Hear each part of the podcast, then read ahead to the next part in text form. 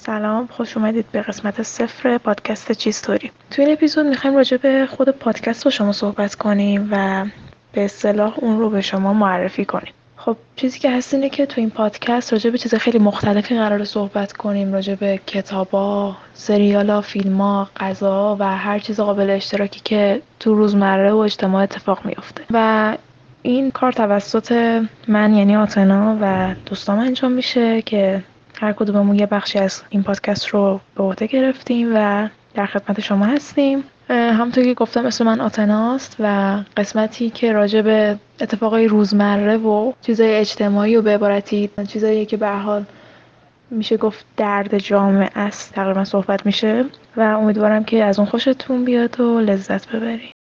سلام من آرش هستم و قراره که در این پادکست من یک بخشی رو در مورد معرفی کتاب داشته باشم و در مورد کتاب با هم حرف بزنیم. و اینطوریه که من کتابایی که می‌خونم رو به صورت خلاصه و چکیده شده مفاهیم اصلیش رو به شما میگم. بدون اینکه جذابیت خوندن اون کتاب از بین بره. سلام من دورسا هستم و می‌خوام باهاتون درباره موسیقی دوره های مختلف مثل دوره کلاسیک، رومانتیک و غیره صحبت کنم. همینطور براتون اطلاعاتی درباره زندگی جذاب موسیقیدانای بزرگ دارم. البته منم چند اپیزودی درباره معرفی کتاب با دوستان همراه خواهم شد. ممنون که شنونده چیستوری هستی